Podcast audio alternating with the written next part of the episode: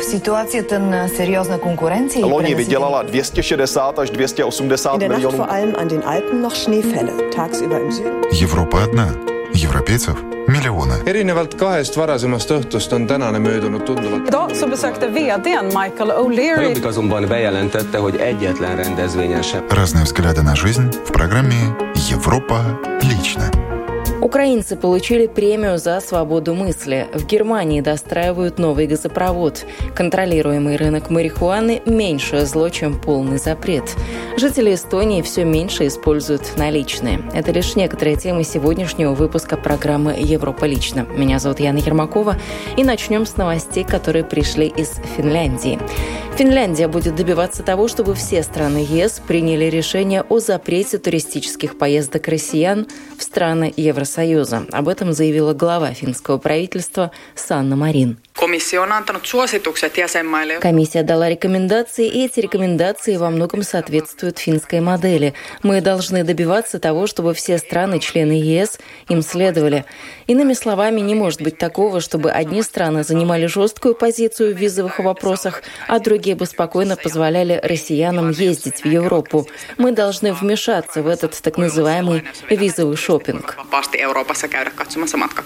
Напомню, Финляндия с конца сентября этого года перестала пускать на свою территорию граждан России, имеющих туристические визы.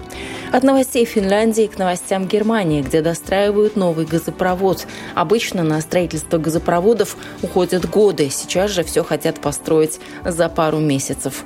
Подробности в материале наших коллег, журналистов Deutsche Welle по-русски.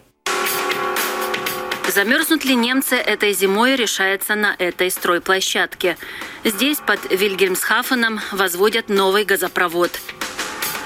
Менеджер компании-оператора трубопроводов в стрессе, ведь объект должен быть достроен к приходу первых серьезных холодов в Германии, то есть через несколько недель, а сейчас здесь, как назло, зарядили дожди.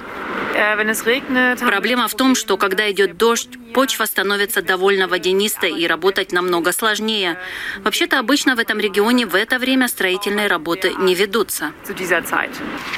26 километров газовых труб должно быть проложено от СПГ терминала в Вильгельмсхафене вглубь Германии, чтобы связать его с уже существующей газотранспортной системой.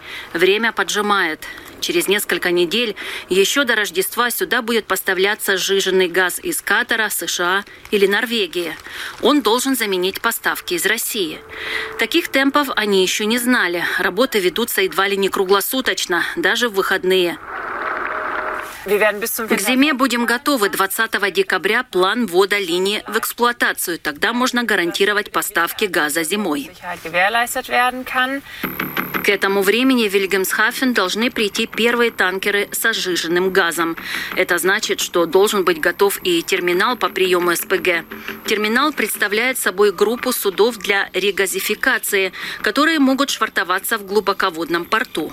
В одном из них замороженный СПГ будет преобразовываться в газообразное состояние и по новому газопроводу поставляться потребителю. Зачастую против строительных работ на таких инфраструктурных объектах выступают экологи и местные жители. Дело доходит даже до судебных разбирательств, а они длятся годами. Но не в этот раз. Из-за чрезвычайной ситуации мы меньше жалуемся на строительство трубопровода, чем обычно. Конечно, когда что-то такое строят там, где первозданная природа, это не оптимальный вариант.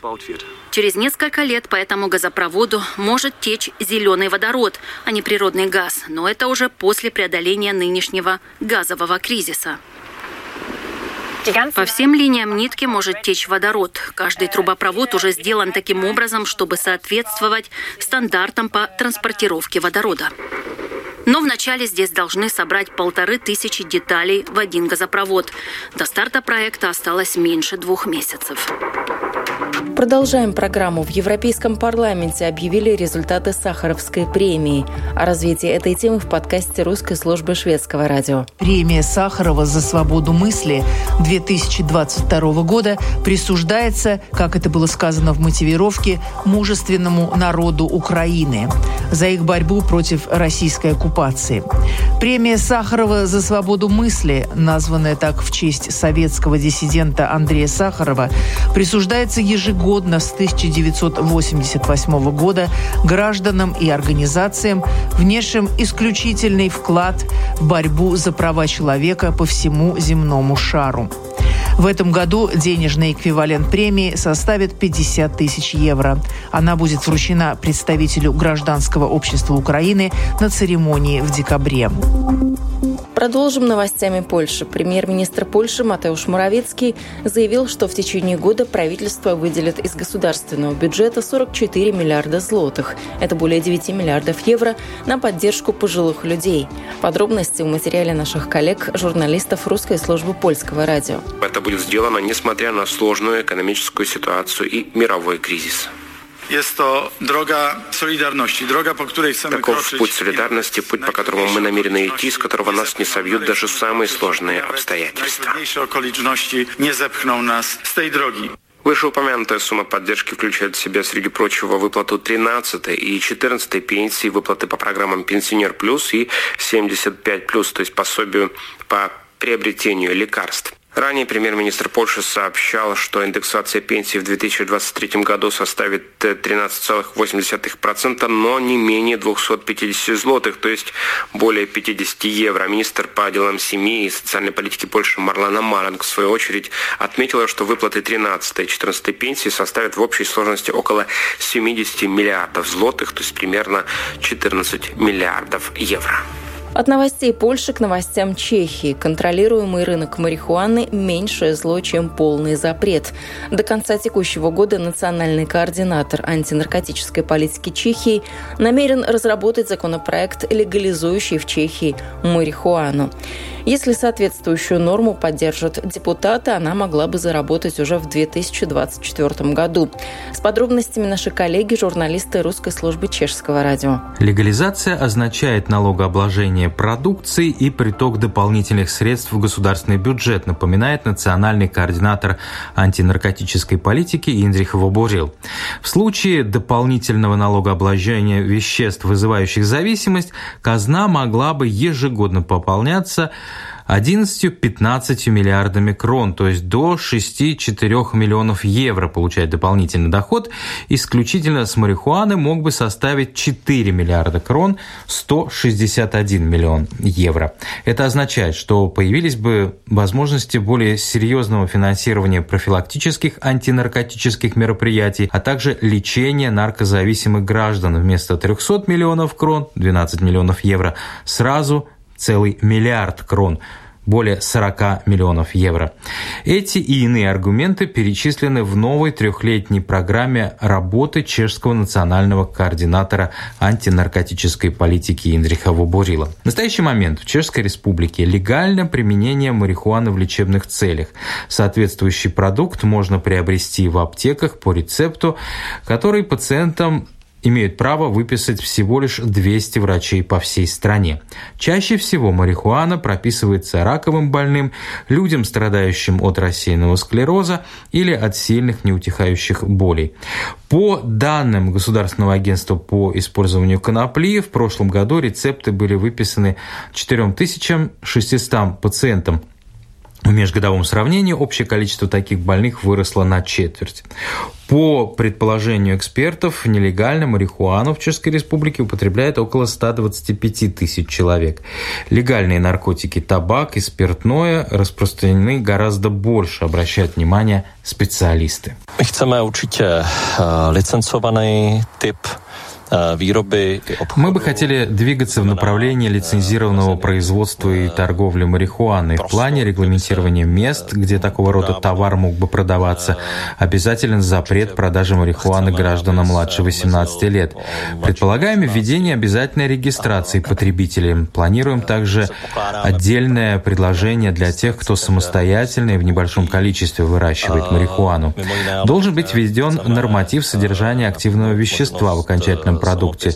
Эти нормативы сейчас гораздо строже, чем, например, у табака. Естественно, что во внимание берутся и налоги. Для сравнения, например, только с внутреннего рынка в случае марихуаны Израиль собирает налоговую сумму в объеме эквивалента 10 миллиардов крон, то есть 402 миллиона евро. В Израиле 10 миллиард корун до стátního rozpočtu. В какой мере план легализации марихуаны располагает поддержкой чешской политической сцены? Jednotlivých... Я разговаривал с председателями всех пяти партий правящей коалиции. В результате меня поверили формированием экспертной группы, которая и займется разработкой конкретного законопроекта. Планируем мы завершить эту работу до конца года. A to chci udělat do konce roku. план национального координатора антинаркотической политики Чехии входит в введение новых налогов. Určitě primárně daně u těch alternativ в данном случае мы говорим о налогообложении альтернатив традиционных сигарет. Это электронные сигареты, никотиновые пакетики. У них нет потребительского налога. Он бы мог был введен на более низком уровне, чем обычных сигарет. Стандартный налог на сигареты сейчас поднимается каждый год, и мы планируем оставить этот режим дальше. Легальные наркотики, то есть табак и спиртное, как было упомянуто, распространены в Чехии значительно в большей степени. По данным Национального исследования потребления алкоголя и табака за 2021 год в Чехии с населением в 10,7 миллиона человек курит около четверти граждан. Растет популярность электронных сигарет и других альтернативных способов приема никотина. Через день или еще чаще спиртное употребляет каждый шестой чех старше 15 лет. От алкогольной зависимости в стране страдает около 150 тысяч граждан. Еще 500 тысяч человек употребляет алкоголь чрезмерно, от чего увеличивается и риск возникновения зависимости. И завершаем программу новостями Эстонии. Жители Эстонии все меньше используют наличные. Это показало недавнее исследование.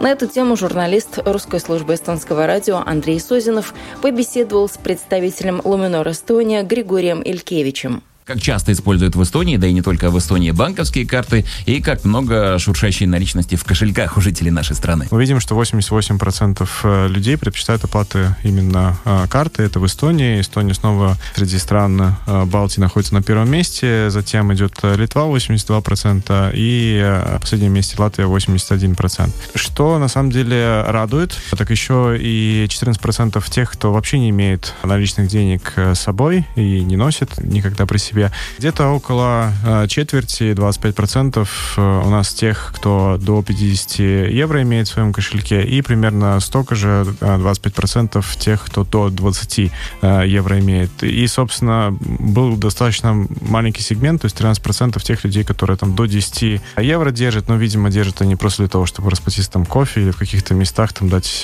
детям и так далее. Наверное, забегая вперед, скажу, что наличность никуда не денется, то есть она все равно должна быть с нами. Но поскольку мир движется дальше, все меняется, все развивается, видим, что очень хорошие тенденции есть, и, безусловно, оплачивать э, картой удобно. Наверное, одна из самых главных проблем, когда приходишь в магазин, бывает терминал завис, и тогда говорят, ну вот давайте расплачиваться наличными. Проблема, безусловно, есть, они никуда не уйдут. Э, это инфосистемы, которые представляют 99,9% надежности, но какие-то вещи все равно могут выйти из из-под контроля, поэтому всегда нужно быть готовым к разным ситуациям.